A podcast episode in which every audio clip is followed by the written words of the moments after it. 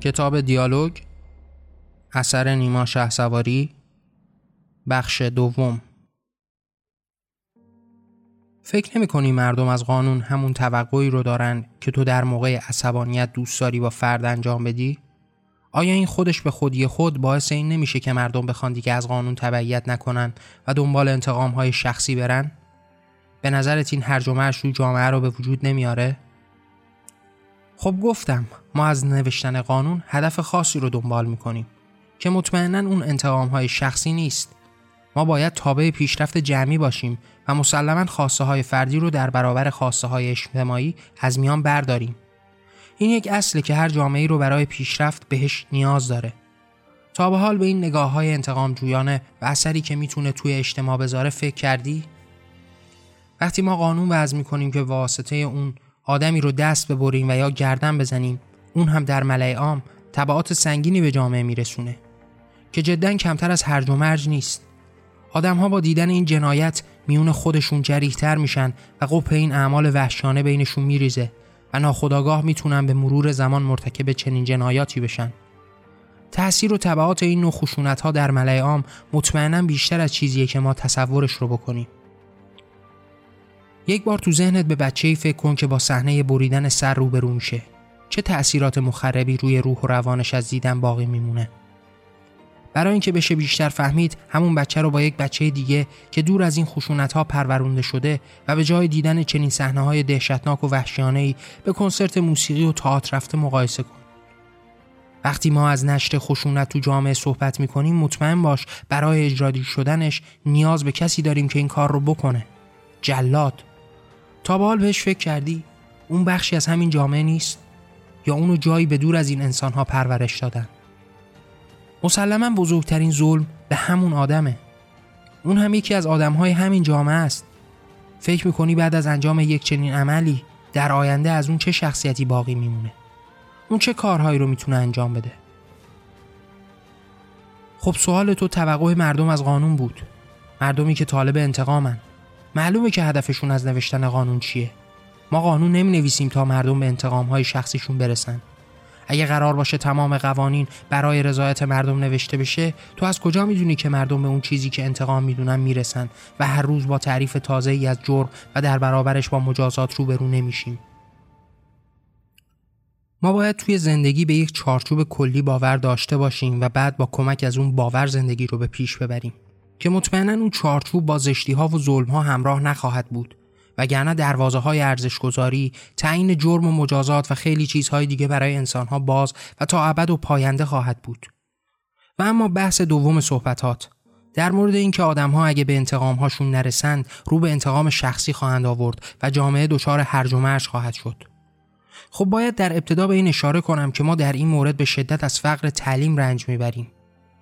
یا تعلیم به درستی به مردم داده نمیشه و یا اگر تعلیمی به اونها دادیم، خشونت و زشتی بوده.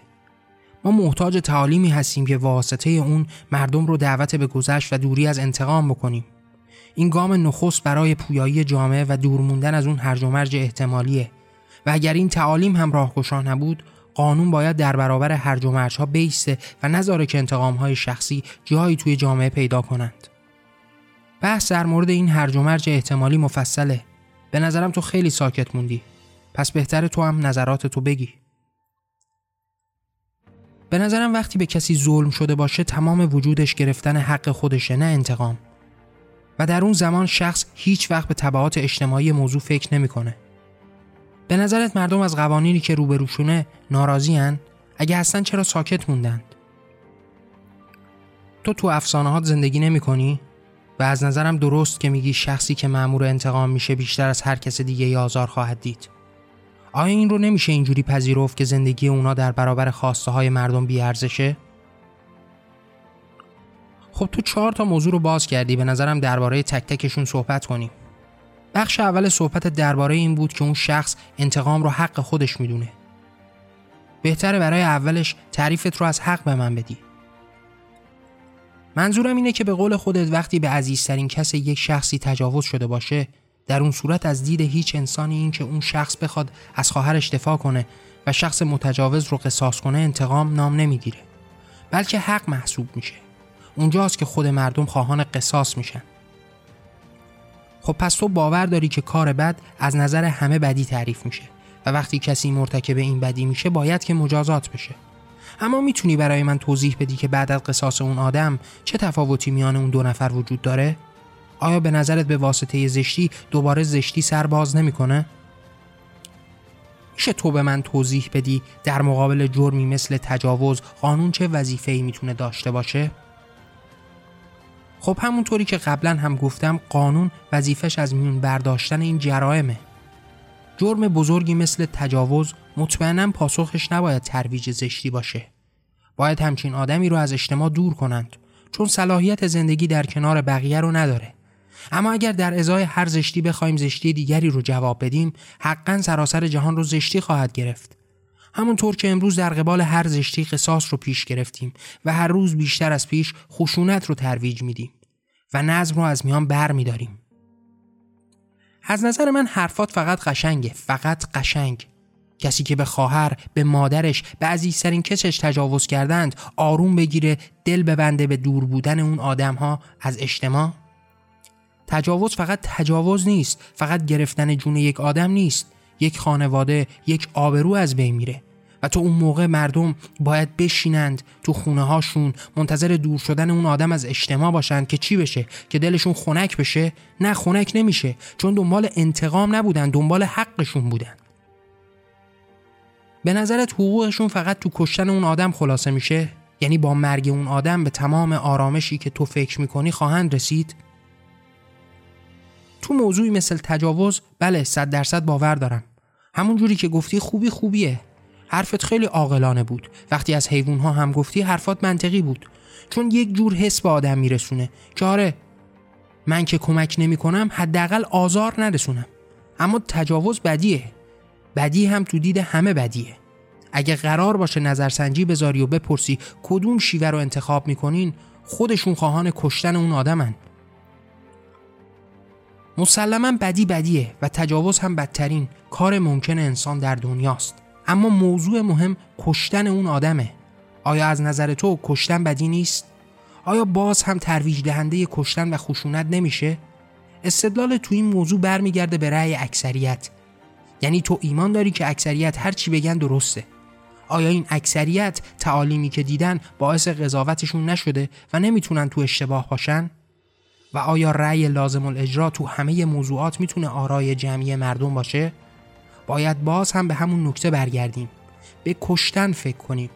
آیا این کشتن راه چاره است؟ و تبعات این کشتن نه به زندگی جمعی انسانها که فقط در زندگی شخصی همون فرد چه فرجامی خواهد داشت؟ بیا در نظر بگیریم که نه قانون، همون آدم مورد ظلم قرار گرفته جواب این زشتی رو با کشتن بده.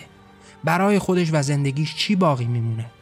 وقتی از ما وقتی ما از قانون حرف میزنیم به راهکاری میرسیم که از ترویج خشونت جلوگیری کنیم و اینکه مشکلات رو برای انسانها مرتفع و وقتی اون شخص رو نمیکشیم و به یک جای دور از انسانها تبعید میکنیم، مفهومش دوری از خشونته و در امان نگاه داشتن باقی انسانها از این زشتیه. این مردم چه تعالیمی دیدند؟ همه تعالیم بد دیدند؟ باشه، ما ایرانی ها، ما مسلمون ها تعالیم بد دیدیم. حقم داری، از بس کشتن دیدیم، دیگه عادی شده برامون. اما مردم جهان چی؟ با آرامشترین کشورهای دنیا چی؟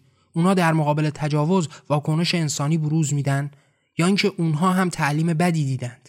در حال حاضر تو جامعه ما اینقدر این کار کثیفه که مردم عاشق کسی که از خودش دفاع میکنه میشن، حتی اگر اون شخص رو کشته باشه. اما قانون ما برعکسش عمل میکنه، همون دختر رو هم میکشه و اونجاست که کشتن معنی پیدا میکنه.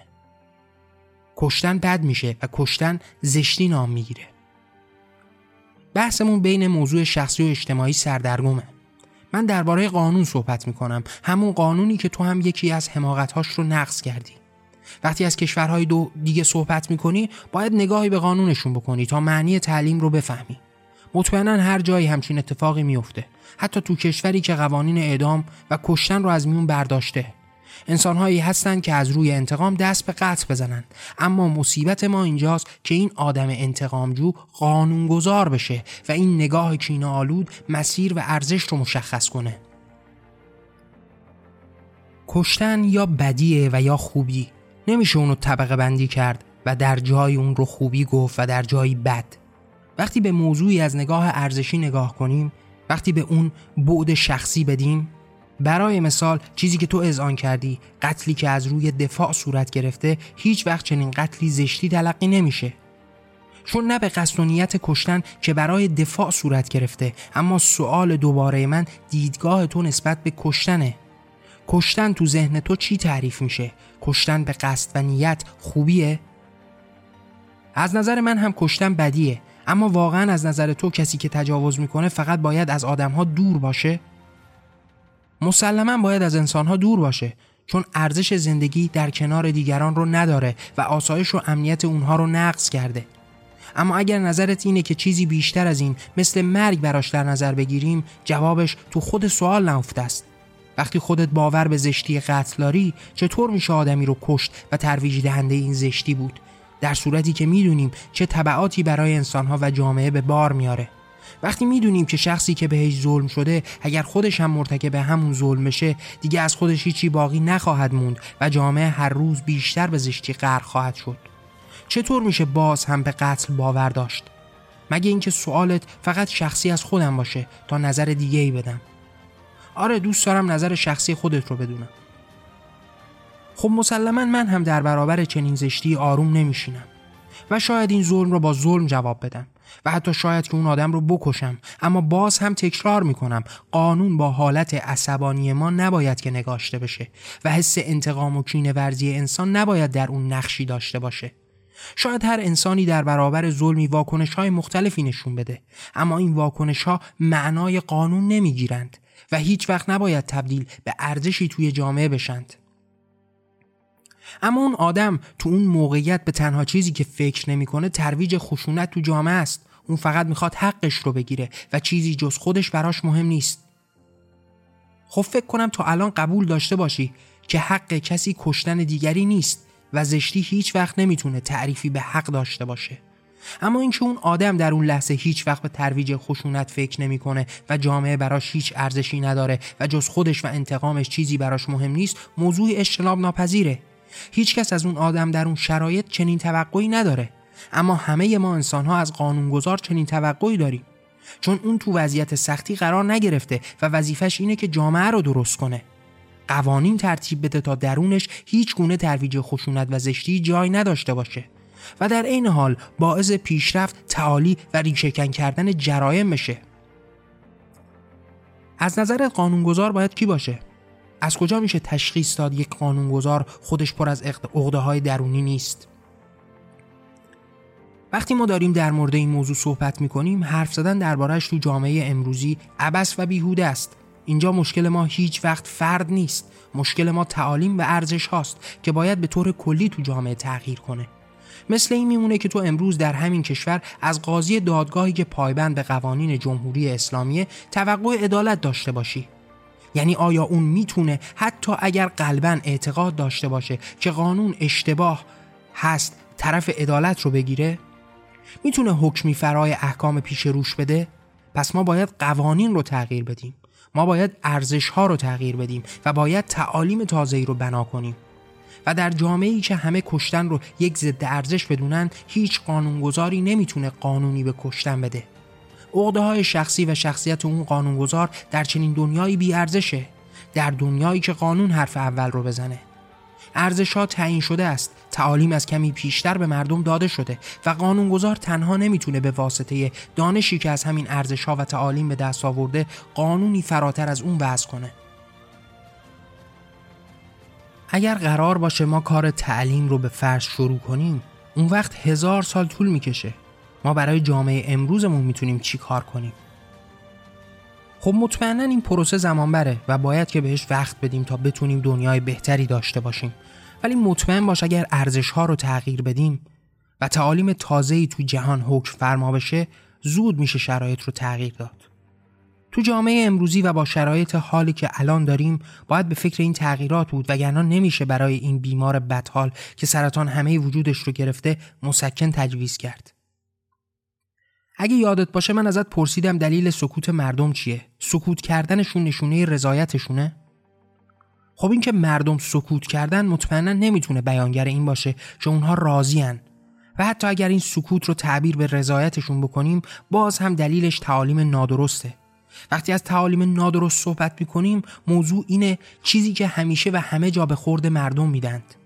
اون شستشوی مغزی که ما از بچگی همراهش هستیم، ارزش‌هایی که حتما ضد ارزشه. تو طول این همه سال به عنوان ارزش به خورد مردم داده شده و مردم اینقدر به تکرار شنیدن که بهش عادت کردن و چاره‌ای به جز قبول کردنش ندارند. در وهله اول باید مردم رو بیدار کرد. در برابرشون باید این ضد ارزش‌ها رو ترسیم کرد و ارزش حقیقی رو بهشون نشون داد و بعد ازشون توقع کاری رو داشت. مردمی مثل مردم ایران که ما باهاشون هموطنیم، انسان‌های به شدت صبورین و همیشه در طول تاریخ ثابت کردند به جای طغیان و شورش صبر پیشه کنند و هر ضد ارزشی رو با ارزش‌های خودشون درهم آویزند و ازش یک فرهنگ جدیدی بسازند که بخشیش وام گرفته از اون ضد ارزشه و بخشیش با ارزش‌های خودشون رنگ و بو گرفته. خلاصه کلام، از جامعه‌ای که تا این حد دروازه‌های همه چیز به روشون بسته مونده و چیزی جز خورونده شدن پسموندهای ذهنی دیگران در برابرشون نیست، نمیشه توقع زیادی داشت. توقع شکستن سکوت و طغیان کردند. این تعالیم جدید از کجا میاد؟ خب چه فرقی میکنه؟ بعد از یک مدت همین تعالیم هم اگر ازش زمان بگذره میشه یک سری چیزهایی که به مردم خوروندن.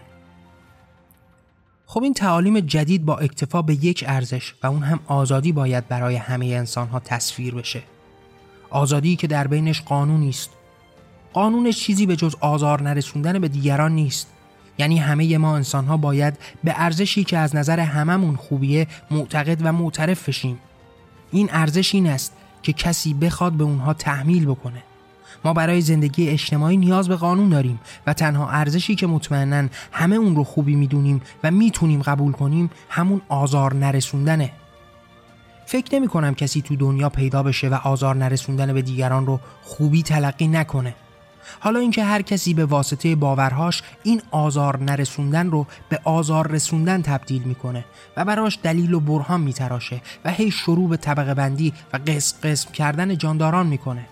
بحث مفصل و جداییه، ولی همه ما معتقدیم که نباید به دیگران آزار برسونیم، حالا به هر واسطه و هر دلیلی که باشه. اصل موضوع هیچ تفاوتی نمیکنه. مثل همون کشتن که وقتی با قصد و نیت باشه بدی محسوب میشه. ما درباره تعالیمی حرف میزنیم که یک ارزش و خوبیه، تنها ستون و اصل راستین دنیاست و وقتی میگی شاید در آینده و با گذر زمان تبدیل به همون تحمیل بشه، ما در برابرش این جواب رو داریم که نگاه یکتاگرایانه‌ای نخواهیم داشت. این تعالیم رو روحی منزل و فرمان الهی نمیپنداریم که غیر قابل تغییر باشه، بلکه مطمئناً به این باور داریم که هر روز پویاتر از قبل خواهد شد. تنها ارزش واحد و غیر قابل تغییر همون آزار نرسوندن به دیگرانه که گذر زمان و هر چیز دیگه‌ای نمیتونه بهش خدشه‌ای وارد کنه و از روز نخستین که انسان جان بوده و عقل داشته این ارزش رو حتی اگه بهش پایبند هم نبوده تو دلش خوبی به حساب آورده و تا آخر دنیا هم خوبی خواهد داشت. اگه خاطرت باشه ازت پرسیدم شاید این وضعیت مشکلی نداشته باشه، شاید وقتی قوانین جدیدی رو روی کار بیاد مردم اینقدر طغیان کنند که جامعه دچار اشکال بشه و تو جواب من رو با تعالیم درست دادن دادی، اما شاید بهتر باشه همون چند نفری که مأمور کشتن یک قاتل میشن تعلیم بد دیده باشن و زندگی خودشون رو تلف کنند اما جامعه آسوده باشه. اگر نگاهت فقط نگاه به اجتماع باشه، با دلایلی که گفتم مطمئناً صلاح و پیشرفت ما در گروه دوری از خشونته و اگر بخواد موضوع هرج و مرج پیش بیاد نگاه شخصیه نه اجتماعی، چون ما داریم از جامعه‌ای حرف میزنیم که با واسطه تعلیم روز به روز از خشونت دورتر میشه و ما میخوایم به واسطه قوانینمون جامعه رو به جایی برسونیم که این نوع جرایم ریشه کم بشه. اما خب از بین رفتن صد درصد خیلی دور از ذهنه، اما کم کردنش کاری ممکنه. وقتی از یک حداقل حرف میزنیم موضوع کاملا شخصی میشه و اون آدم‌هایی که برای انتقام این راه کشتار رو در نظر میگیرند باید که باهاشون برخورد بشه و این تعداد حداقلی به مفهوم هرج و مرج اجتماعی نیست. حالا از اونور تو از یک نفر حرف میزنی تا با بست این خشونت مانع از هرج و مرج در جامعه بشه. حقا باید اول به تبعات اجتماعیش فکر کنیم. اما اگر این موضوع رو به کناری بذاریم و فقط به شخصی نگاه کنیم، ما یک نفر رو که هیچ ارتباطی به موضوع خشونت نداشته وارد خشونت کردیم و به راحتی میتونیم بگیم همون آدم در آینده میتونه باعث خیلی از مشکلات و جمع اونها باعث یک هرج و مرج بزرگ در جامعه بشه. و اگر در برابرش اون آدمی رو در نظر بگیریم که به واسطه انتقام وارد خشونت شده و قانون هم باهاش مقابله میکنه، مطمئنا این معادله رو بهتر حل کردیم و میتونه این ارزش در آینده نزدیک بیشتر جمعی و اجتماعی بشه و مردم رو به واسطه تعالیم و قانون از هرج و مرج دور کنه. به نظرم نگاهت به جامعه انسانها خیلی بده، یا شاید همه آدمها رو بد فرض میکنی. نگاه هم به انسانها به هیچ وجه بد نیست و اگر بد به نظر میاد به واسطه کارهایی که انجام دادند و این نگاه برمیگرده به ارزش‌هایی که بهش باور دارند، به تعالیمی که دارن میبینند. از نظر من هیچ دو انسانی بد یا خوب نیستند، اما به واسطه آموخته‌هاشون میتونن بدترین یا بهترین باشند. تو خیلی با حیوونا رابطه خوبی داری، اما نسبت به انسان‌ها حس خوبی نداری. چرا؟ برای چی همچین حرفی میزنی؟ مگه تا به حال بدرفتاری از من نسبت به انسان‌ها دیدی؟ بدرفتاری ندیدم، ولی هیچ وقت تمایلی به ارتباط برقرار کردن باهاشون نداری. خیلی کم پیش میاد که بتونی با کسی در مورد موضوعی مثل الان که داریم حرف میزنیم صحبت کنی. من هزار بار دیدم که تو در رابطه با آدم‌ها ساکت و گوشه‌گیری. سکوت و گوشه‌گیری من در بحث و ارتباط با آدم‌ها به واسطه تعصب و نگاه خشک اونها به مسائله که باعث میشه نتونیم به درستی درباره موضوعی صحبت کنیم. اما این گوشه‌گیری‌ها هیچ وقت معنیش دوست نداشتن انسان‌ها نیست. من باور دارم که انسان‌ها نیازمند این موضوع اند که دوباره از نو بنیان بشن و نگاه به همه چیز در جهان تغییر پیدا کنه. امروز روابط انسانی به کجا کشیده شده و بیشتر صحبت‌های همسن و سال‌های ما درباره چه موضوعاتیه؟ وقتی من ما در کنارشون موندن و صحبت کردن‌هاشون احساس بدی می‌کنم، سعی می‌کنم گوشه‌گیرتر بشم و باشون ارتباط برقرار نکنم. اما باور دارم که انسان‌ها میتونن به جایگاه والایی برسند و شاید به این باور کرده باشی که انسان با رابطه با حیوان‌ها شاید از ارتباط با انسان‌ها کم کنه، اما مطمئن باش که این به مفهوم ترک انسان‌ها و رابطه بد با اونها نیست. و آدمی که با حیوان‌ها رابطه پیدا کرده باشه، مهر سرشار در وجودش رو به انسان‌های دیگه هم منتقل میکنه.